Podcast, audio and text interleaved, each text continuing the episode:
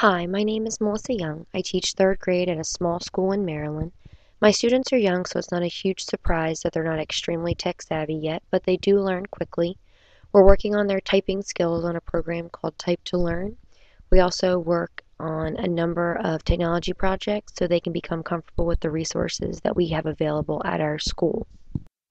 When we took the survey in my classroom, I was surprised to see the number of students that actually have TVs and video games in their rooms at the age of 8.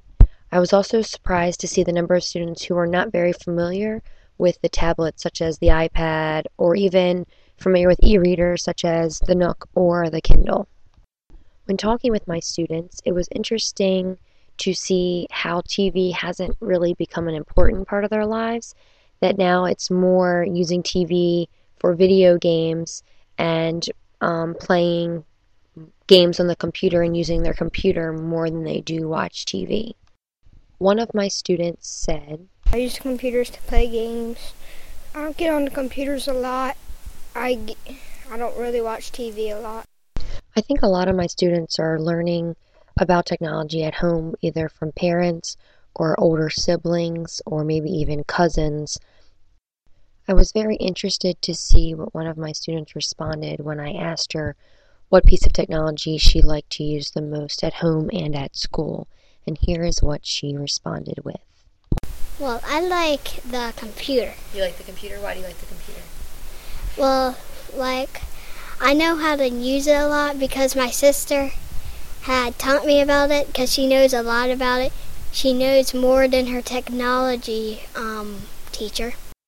One of the concerns I have is how aware my students are about safety issues on the internet, and I don't know if their parents or siblings are talking to them about what is safe.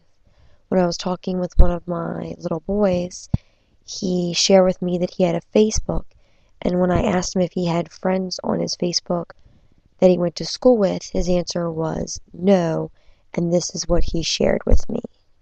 It's different people. Like who? I don't know their names. How are you friends on there? I don't know. They get on it.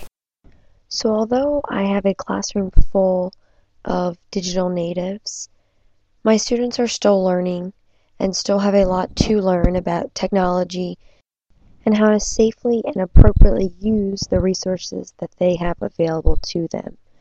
I think with practice and more exposure along their educational career, they will become a new breed of tech savvy individuals.